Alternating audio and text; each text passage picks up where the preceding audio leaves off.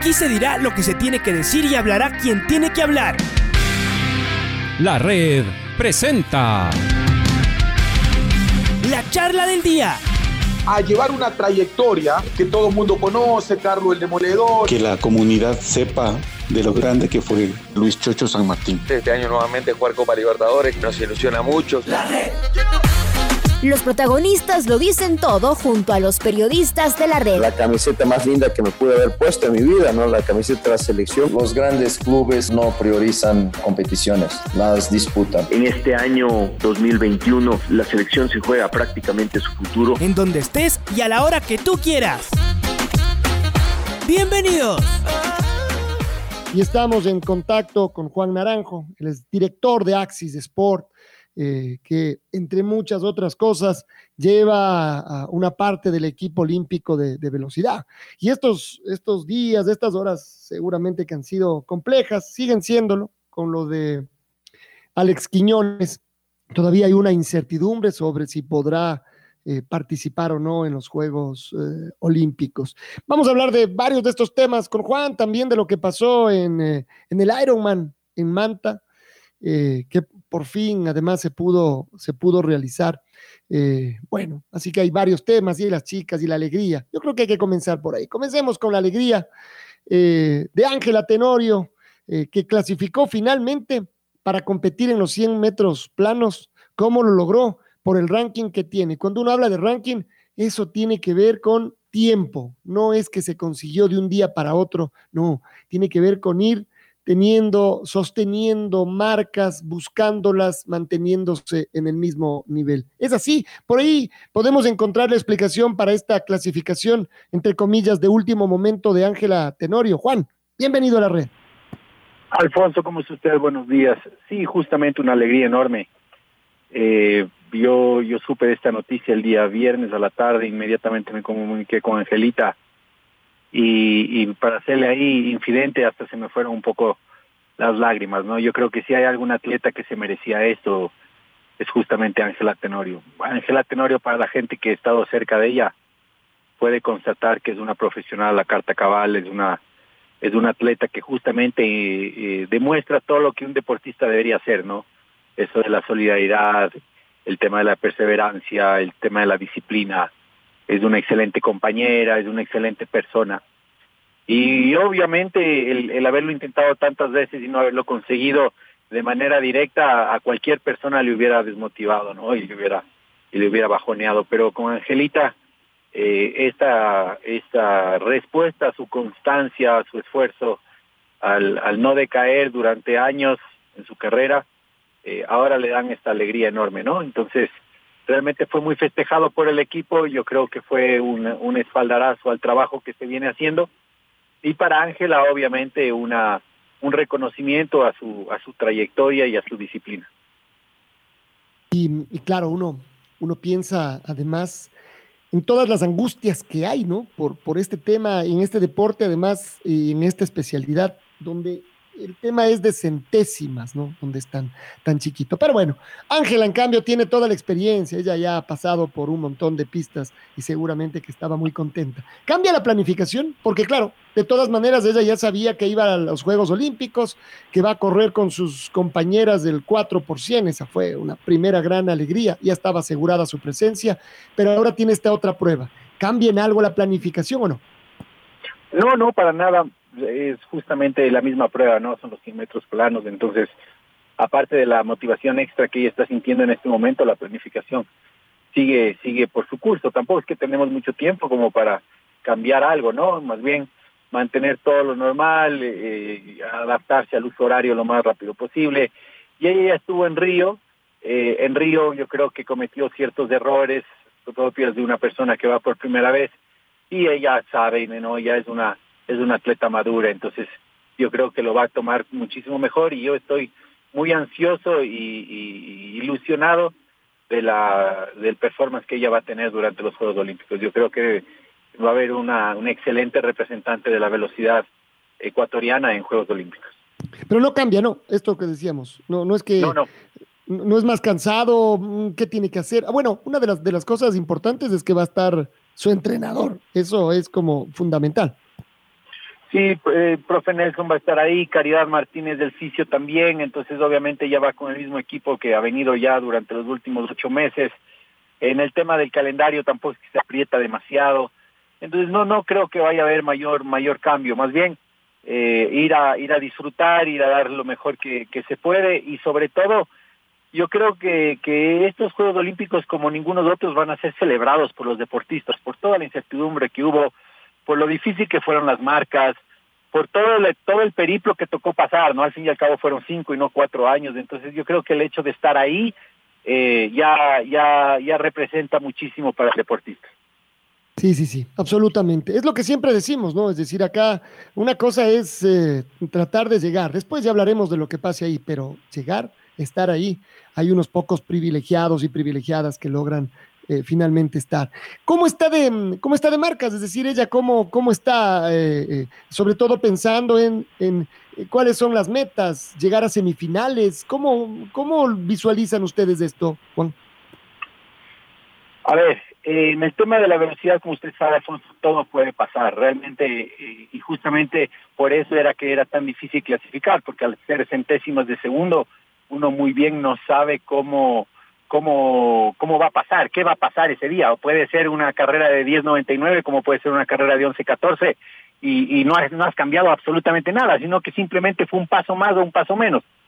Entonces, vamos a ver, eh, yo creo que Angelita está para, bueno, para meterse en la semifinal y, y, y ver cómo, qué es lo que pasa con las otras. Obviamente que hay un grupo selecto de tres o cuatro deportistas que están en otro nivel, como en todos los deportes, uno ya sabe eso durante todo el ciclo olímpico, eh, pero eh, después, después eh, Ángela les ha ganado a todas en alguna u otra carrera, entonces todo puede pasar.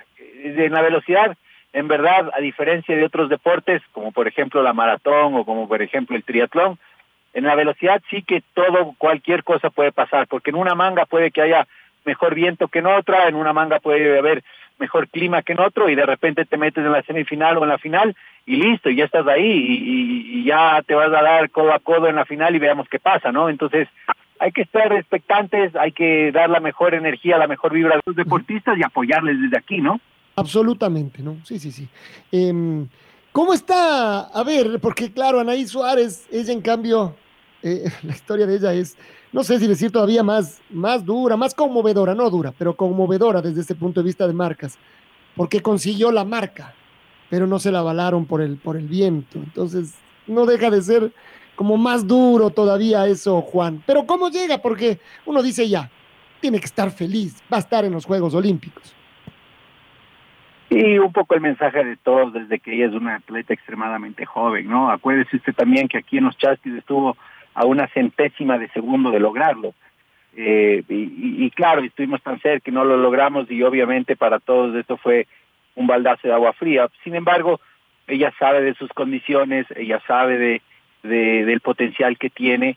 Eh, yo creo que el profe Nelson Gutiérrez tiene una excelente experiencia porque él fue quien le manejó a Angelita desde los 14 años, entonces sabe más o menos cómo marcar el camino que hay que seguir y lo importante de, de, de, Anaí es ir a Juegos Olímpicos y aprender, ¿no? Ir a tratar de, de ver cómo es, de, de hacer una excelente campaña en las postas, pero al mismo tiempo tener la, la, la certeza de que la próxima vamos a estar ahí y que de la próxima sí va a ser su momento de brillar. ¿Y cómo estará la posta? Este sí que es un interrogante porque de todas maneras cada velocista entrena por su, por su lado salvo Ángela y Anaí que finalmente lograron juntarse, pero recordemos cuando Ángela se pudo ir a Estados Unidos y Anaí tuvo que quedarse acá. A ver, es una incógnita, ¿cómo estará la posta? ¿Mejor que cuando clasificaron? La posta tiene dos partes, Alfonso, la, parte específica de, o individual de cada uno de los atletas y, la transición del relevo. No sé cómo venga Marisol, no sé cómo venga eh, la, la chica Villalba, no tengo mayor conocimiento eh, pero pero no tengo duda que la transición la van a hacer perfecto, porque son chicas que se conocen de años, porque son chicas que al rato de que hay que poner la carne ahí en el asador saben ponerlo y, y, yo no tengo la menor duda de que les va a ir muy bien. El tema es de esperar, obviamente, que, que en la parte de cada una de ellas, es decir, el momento de correr los 100 metros, lo puedan hacer de la mejor manera. Vamos a ver, Ecuador ya tiene con este cuarteto mucha experiencia, Ecuador ya ha pasado por dos mundiales, entonces no creo que no creo que vayamos a tener eh, mayor problema en el tema de inexperiencia y una vez más es velocidad, así que cualquier cosa puede pasar, ¿no? La otra vez se les cayó el testigo a las favoritas, eh, veamos qué pasa, puede que Ecuador ahí dé una sorpresa y, estemos metidos en la final de los relevos olímpicos. Uy, sería también una, una locura. A ver, pero de esta alegría nos vamos al otro, también es duro. Estamos hablando con Juan Naranjo, él es director de Axis, pero además es parte del equipo multidisciplinario de, los, de algunos velocistas olímpicos y vamos a decirlo particularmente de Alex Quiñones. Además, voy a ponerlo en contexto. En contexto. Juan Naranjo en una gran parte de, sobre todo seguramente de los últimos años de la carrera deportiva de Alex Quiñones, ha estado encima, y cuando digo encima es literalmente, en todos los detalles. Estas historias las conocemos de muchos deportistas, gente alrededor del deporte. Bueno, hablábamos hace un rato de Neisida Gómez y las pesistas, lo mismo. Gente que casi, casi que las adopta, que las cuida, más allá del trabajo que le tocaría hacer. Entonces, Juan sabe bien de cerca eh, los detalles del día a día de, de Alex Quiñones. Y, esto, la suspensión que ahora la oficializa la Federación Ecuatoriana de Atletismo, eh, lo que dice Alex también, la posibilidad de que el TAS le permita competir. Son horas eh, inciertas, asiagas, amargas, duras. No queremos pensar lo que tiene en la cabeza Alex en este momento. A ver, pero Juan, cuéntanos tú, desde adentro, desde, desde quien está cerquita, de quien lo ha visto, eh, cómo llegó hace dos años, fue ¿no? en Europa a convertirse en el tercer velocista eh, mejor del mundo eh, en los 200 metros. Una locura, medallista mundial. Y uno decía, de mundial a olímpico hay un paso chiquito. A ver, Juan, expliquémoslo. A ver, Alfonso, eh, vamos a poner un poquito las cosas en contexto como para que la gente se dé cuenta qué es lo que ha pasado últimamente. Alex Quiñones viene al equipo multidisciplinario eh, después de haber pasado un retiro largo. Eh, para ese entonces Alex no había corrido mayor, mayor, mayor, mayor carreras. Realmente lo de los Juegos Olímpicos del 2012 fue una sorpresa para absolutamente todos, porque no había hecho un ciclo olímpico normal, ¿no? No es que había corrido sudamericanos y panamericanos y mundiales. Eh, llega completamente fuera de forma eh, y el profesor Nelson Gutiérrez acepta el entrenar a Alex Quiñones, obviamente poniendo ciertas condiciones, gracias a, en mucho a la presión que pone Angelita y Marisol para que Alex entre al equipo. Eh, una vez que se pone bajo la disciplina de, del equipo, eh, Alex empieza a lograr eh, preseas, medallas, tanto sudamericanas como panamericanas y, por último el mundial. Eh, entonces, obviamente en el 2019, viendo las Olimpiadas que supuestamente se iban a dar en el 2020, eh, creó mucha ilusión en todos, porque al igual que Anthony Zambrano, que, que es el atleta colombiano, habíamos ganado de una u otra manera a la gran mayoría de los deportistas que nos podíamos encontrar en una final olímpica. Después viene este tema de la pandemia, donde fue muy irregular el tema de los entrenamientos, no solo de Alex, sino de todos los, de todos los atletas. Y por último viene eh, otra vez el volver, más o menos hace, hace un año ya, el volver a entrenar, el volver a, a enfocarnos en el objetivo de Juegos Olímpicos eh, y empieza otra vez a hacer buenas marcas y, y, gana aquí el, el circuito justamente en los chasquis donde sufre un pequeño tirón de aductor, lo que le hace parar. Después Alex va a la Florida, al campamento de la Florida con todo el equipo multidisciplinario y le costó muchísimo, Alfonso, muchísimo. Yo estuve ahí, muchas veces me tocó levantarle del suelo para poder seguir entrenando eh, y con una sola palabra, Alfonso, para serle sincero, Juegos Olímpicos, o sea, con repetirle solo eso, Alex Quiñones le volvía la energía y, a pesar de que las piernas estaban acalambradas, se ponía otra vez a, entrenar.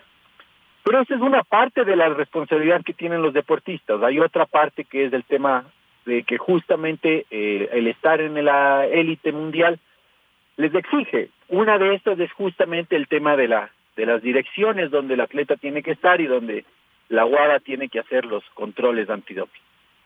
Ahí hay dos versiones en las cuales obviamente nosotros tenemos que confiar en el deportista y la una versión es de que Alex se demoró o el, representante de Alex se demoró en cambiar la dirección y la otra es de que sí se hubo el cambio de dirección, pero lamentablemente el sistema no funcionó de la manera correcta. Eh, y de eso, obviamente, el abogado que está manejando el tema eh, se basa para hacer el reclamo hacia el TAS eh, y tratar de levantar la sanción.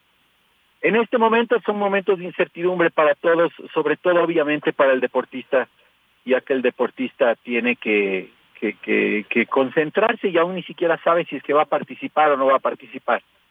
Entonces, eh, para nosotros, como usted entenderá, nos, nos ha venido un momento de, tristeza, un momento de incertidumbre y también de y también de, de, impotencia, ¿no? Porque son errores que pudieron haber sido tan tan fáciles de ser solucionados a tiempo y, y que no y que no los pudimos hacer porque realmente no no, no, no sabíamos que estaba Alex en esta situación. Alex fue testeado muchas veces, tanto en la Florida como en Portugal. El tema no pasa por un positivo de doping, que es lo que a veces la gente dice, ¿no? Ah, bueno, Alex venía dopado, entonces está bien que le, que le sancionen. No es así. El tema es netamente el cambio de dirección en un sistema en el cual tienes que informar dónde el atleta va a estar para que le vengan a hacer la prueba. Entonces ahí, ahí es donde se agarra el abogado, ¿no? Porque obviamente el, el TAS, eh, que digo, la Guada fue a Portugal, sabía dónde estaba Alex Quiñones, Alex Quiñones compitió en Europa, Alex Quiñones eh, nunca se escondió, simplemente que al momento de hacer uno de los test, justamente en esta transición entre la Florida y Portugal, la UARA va a la una dirección, que según Alex había dos direcciones, ellos van a la que él no estaba y justamente se da esta tercera falta. ¿Dónde estuvieron las primeras dos faltas? Las primeras dos faltas fue aquí en Ecuador, Alex fue a Esmeraldas durante la pandemia y que bajo ningún punto de vista él podía venir a Quito porque obviamente las carreteras estaban cerradas. Ahí es donde se dan las dos primeras fallas y la tercera falla se da aquí en, en Estados Unidos. ¿Qué, qué, ¿Qué nos depara un poco el destino? Bueno, como usted vio hoy, hay una resolución de una suspensión de un año. Y, después de eso eh, ver si es que la apelación pasa, si le dejan competir en Juegos Olímpicos, es decir, que la sanción empiece a, correr después de Juegos Olímpicos o a su vez de que se levante la sanción y, y, y, se, y, se, y la gente dé un veredicto a favor de Alex que efectivamente fue un error de más del sistema que, que, del propio atleta. ¿Y eso tiene, tiene camino? Esa sería la pregunta. Es decir, uno podría confiar que podría pasar esto en estas horas siguientes, porque claro, el, peor enemigo ya de Alex ya no son los rivales, sino en principio el, el tiempo. Entiendo que él ya está hasta viajando a Tokio a la, a la espera, pero ¿qué dicen los antecedentes? ¿Hay de dónde agarrarse? O, a ver, vamos a decirlo de una vez, hay muy pocas posibilidades de que le permitan competir. Ahí sí no le podría decir, Alfonso, realmente yo desconozco de la ley deportiva, eh, no conozco de otros casos similares o iguales de los cuales hay algún tipo de antecedente el equipo también ha mantenido un hermetismo justamente para no dañar cualquier tipo de intención legal que se esté tratando de hacer. Eh, pero, pero tenemos que ser optimistas, ¿no? Y, un poco eh, confiar en que la verdad que el atleta mantiene eh, vaya, vaya a, a ayudar y que el veredicto sea a favor y que justamente Alex utilice esto más bien como una motivación enorme como para demostrar de lo que está hecho. Yo creo firmemente que si es que le dejan competir a Alex Quiñones, podemos estar ahí, Alfonso, por segunda vez, imagínense, en 2019 estuvimos ahí a un año y pudimos estar planificando en el hecho de estar en el podio y ahora otra vez, entonces realmente es difícil, pero no nos queda más que seguir.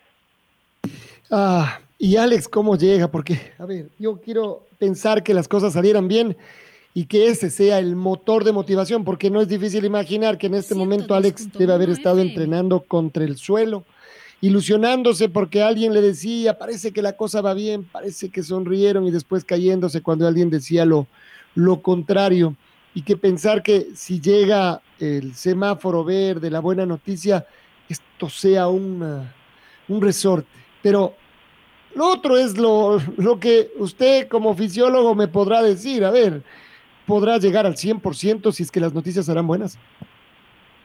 Sí, a ver, nunca se paró de entrenar. Yo creo que obviamente con toda esta incertidumbre el, el, deportista ni siquiera ha podido dormir bien y obviamente eso de cierta manera va a repercutir.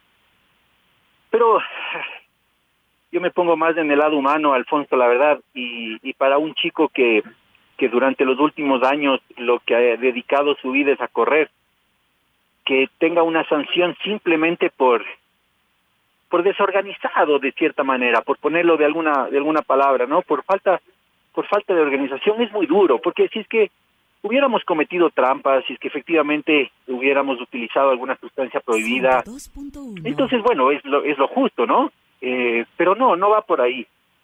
Y yo creo que de esto tenemos que aprender todos, ¿no? O sea, de esto tenemos que aprender porque porque en el ciclo olímpico o en el deporte, igual que en la vida, todas las acciones tienen que tener una consecuencia. Las buenas, por lo general, son con premios y las malas son con castigos, independientemente de quién cometió el error, que fue Alex o fue su agente o fue el error del sistema. Hubo un error y ahí nosotros vamos a tener que, de cierta manera, tratar de esperar un buen veredicto, pero ya creo que hasta el atleta ha hecho su mea culpa de que hubo un error, entonces Esperemos que no, pero, pero por lo general es cuando hay este tipo de, consecuencias. Yo, la verdad es que espero eh, de todo corazón recibir buenas noticias el día de hoy, eh, que el atleta viaje a Tokio y demuestre de lo que está hecho y después veremos, ¿no? Después veremos qué es lo que va a pasar, después veremos cuántos de los auspiciantes que hace una semana le echaban flores están junto a él, vamos a ver cuál es la posición de las autoridades también, porque una cosa es cuando el deportista está en el podio y otra cosa es cuando el deportista está en la parte baja. Eh, y ahí es cuando yo, vamos a ver quién quién en verdad está al lado de los deportistas y quién no, ¿no? Porque porque es muy fácil subir, subirse a la camioneta cuando el atleta está celebrando, pero cuando el atleta está en problemas, en verdad los, los amigos escasean. Estamos de acuerdo. Incluso escasean cuando solo se trata de preparación.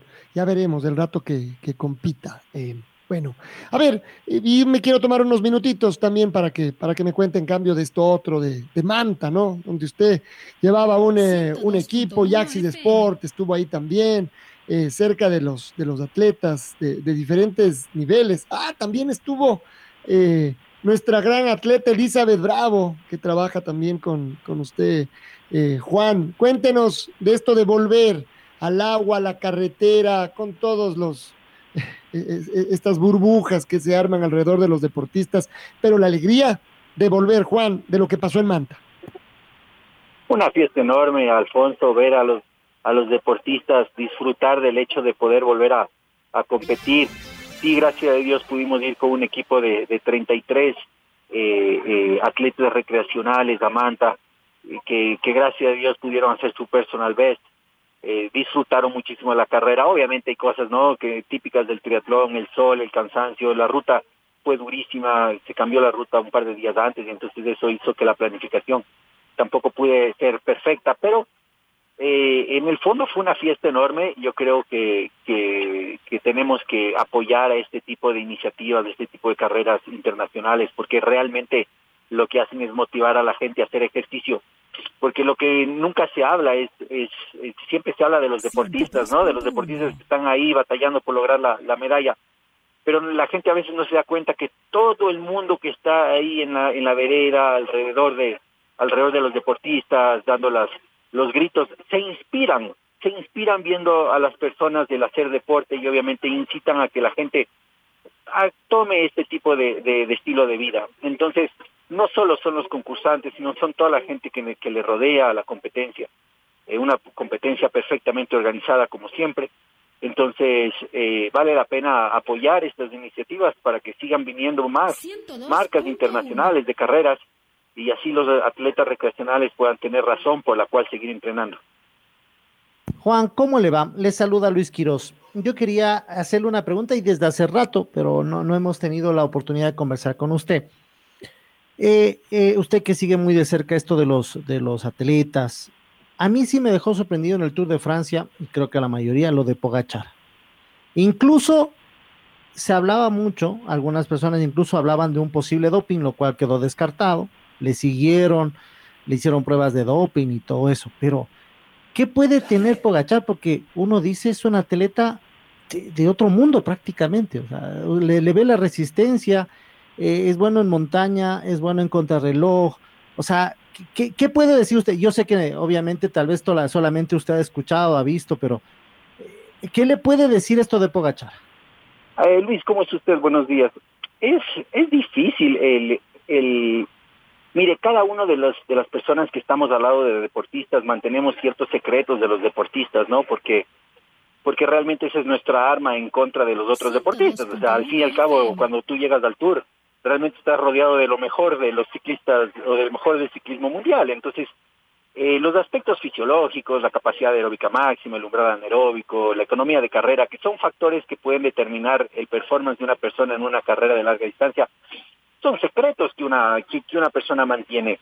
En el tema del doping, eh, Luis, yo creo que con los antecedentes que tenemos en la UCI, eh, con el tema de Lance Armstrong, con el tema de las otras personas, yo creo que el tiempo lo dirá. Ahorita es demasiado temprano. A veces la euforia de ciertas carreras permite que la fiesta siga y eventualmente después de algunos años cuando sale la luz a la verdad. Hay que esperar. Ojalá que, ojalá que todo sea bien, ojalá que todo sea a través de ciencia deportiva eh, pero obviamente de vez en cuando hay estos grandes talentos, estas, estas personas prodigias y que, que efectivamente pueden marcar una gran diferencia eh, con, con los otros.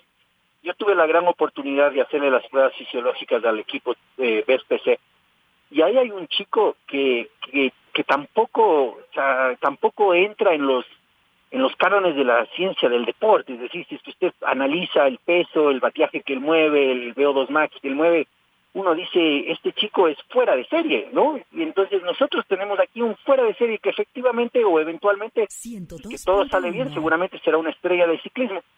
Entonces, si hay estos casos de gente fuera de lo común eh, y, y, que espero yo que, que sea uno de estos, ¿no? Que el entrenamiento científico, en los años de preparación, a veces el estilo de vida de la gente, eh, haya hecho que, que a esta edad eh, realmente tengan éxito o tengan resultados extraordinarios. Eh, una, una, cosa más al respecto de, de, de, todo esto, ¿no? De los, de los deportistas, pero sobre todo de estas palabras que escuchamos mucho en el tour, el bateaje, y que Juan Naranjo acaba de mencionarlo. ¿Qué significa para qué sirve, es decir, parte de la tecnología, eh, cómo uno puede sacar ventaja de saber cuál es mi bateaje y el de mi rival. No, eh, eso no me queda claro. Han hablado mucho en el ciclismo eh, sobre el bateaje que tuvo y, y, también hablaba Juan Carlos Dos Mediano, compañero nuestro acá en el ciclismo, que él, que él decía, deben tener todo medido y saber hasta dónde va a poder ir tal ciclista y saben cuándo le tienen que, que atacar para que no llegue a la meta primero. El bateaje. ¿Qué es? ¿Para qué sirve? ¿Qué significa? Eh, a ver, en los distintos deportes, una de las prioridades que uno tiene es medir la intensidad. En algunos deportes uno mide la intensidad a través de la frecuencia cardíaca, hay otros deportes en los que miden la, la, a través de la velocidad, y hay otros en los que, como el ciclismo, en el que se mide a través de los joules o del bateaje. El bateaje netamente es la cantidad de fuerza que uno está realizando eh, cuando está pedaleando, es decir, cuántos watts, uh, cuántos cuántos, cuántas unidades de trabajo uno puede, puede generar a través de los pedales. Y hay un valor que es fundamental y que es la relación bateaje-peso. Porque obviamente una persona más pesada va a generar más fuerza sobre los pedales. Pero obviamente va a tener que mover o acarrear este peso en contra de la fricción de la bicicleta y el asfalto. En cambio, cuando es una persona liviana que genera muchos bateajes, obviamente el desplazamiento, la cantidad de distancia que se mueve es mayor, porque genera más fuerza sobre el pedal, mueve más la llanta y como es más liviano, la economía de carrera o las cantidades de calorías que quema son menores. Para contestar su, su pregunta, Alfonso, nosotros en Axis Sports, con los atletas recreacionales, con los recreacionales que fueron a, a Manta, nosotros ya pudimos establecer un plan de competencia exacto con decirles cuántos watts van a mover en qué parte de la carrera, es decir, en la subida del Mole el Pacífico vas a mover tantos watts, todo en base a las pruebas de esfuerzo que hicimos antes, para tratar de mantener los tiempos, ¿no? Entonces, si nosotros a nivel recreacional pudimos planificar con tanta exactitud cómo tenían que hacer los atletas, imagínense en el Tour de France, ¿no? Donde tienen los gregarios donde tienen toda esta tecnología y la gente que les sigue y que les va animando y que les va dando todos los datos. El ciclismo es una es, es una locura la cantidad de ciencia y la cantidad de datos que te arroja y cómo tienes que determinar las, los rumbos y los entrenamientos a seguir. Eh, pero pero sí, o sea, en el Tour uno es es es realmente el, el, el show o el paradigma de la ciencia del deporte, ¿no? Ahí es donde uno ve todo la, todo desde la tecnología, las bicicletas, las bielas, los potenciómetros, eh, los aros, qué tipo de aro utiliza, el tipo de casco que utiliza para las contrarreloj, el tipo de uniforme, cómo es un uniforme más liso en ciertas y, y otras utilizan distintos. Entonces realmente ahí uno ve toda la ciencia de los distintos ámbitos, tanto el tecnológico como el de la confección de ropa, como el tema de la ciencia del deporte, aplicados en los deportistas. Y ver cómo uno puede mejorar su propia performance, no importa dónde, si es al más alto nivel, como el Tour de France, como estos atletas eh, olímpicos, o para los que están ahí por recreación, que quieren mejorar sus propios eh, tiempos y marcas. Juan, gracias por todo esto que nos cuenta. Nos vamos eh, optimistas con relación a las velocistas. Nos quedamos en compás de espera. Queremos ser optimistas con relación a Alex Quiñones. Ahí estamos, esperando un poquitito y que comiencen los Juegos Olímpicos. Además, uno dice también, después de todo esto que hay detrás, ojalá para poder eh, disfrutar un poquito también ya, ¿no? De la práctica deportiva pura y dura. Juan, un abrazo. Un abrazo, Alfonso. Eh, la próxima vez que conversemos, seguramente los Juegos Olímpicos ya habrán, ya habrán empezado. Entonces, eh, lo único que, que decir es a la gente que efectivamente se vuelvan hincha de nuestros deportistas. Pasaron durísimo para estar ahí, independientemente si son pesistas o si son eh, Marcelita Cuaspuda en el pentatlón, Elizabeth Bravo en el triatlón, los mismos boxeadores, ¿no? Ser hincha de nuestros, de nuestros atletas, levantarse, prender la televisión, ponerse la camiseta de Ecuador y en verdad mandar las energías positivas, porque aunque ustedes no crean, el atleta siente, siente ese respaldo de la de Ecuador y veamos qué pasa, ¿no? Yo tengo mucha fe, mucha esperanza con Alex, tengo mucha fe con Alfredo Campo, tengo con las pesistas, entonces esperemos que sea una excelente Olimpiada y que estos chicos vuelvan acá y en verdad sean tratados como lo que son, que, que son grandes embajadores de nuestro país. Y, y, por supuesto, y héroes deportivos, indudablemente.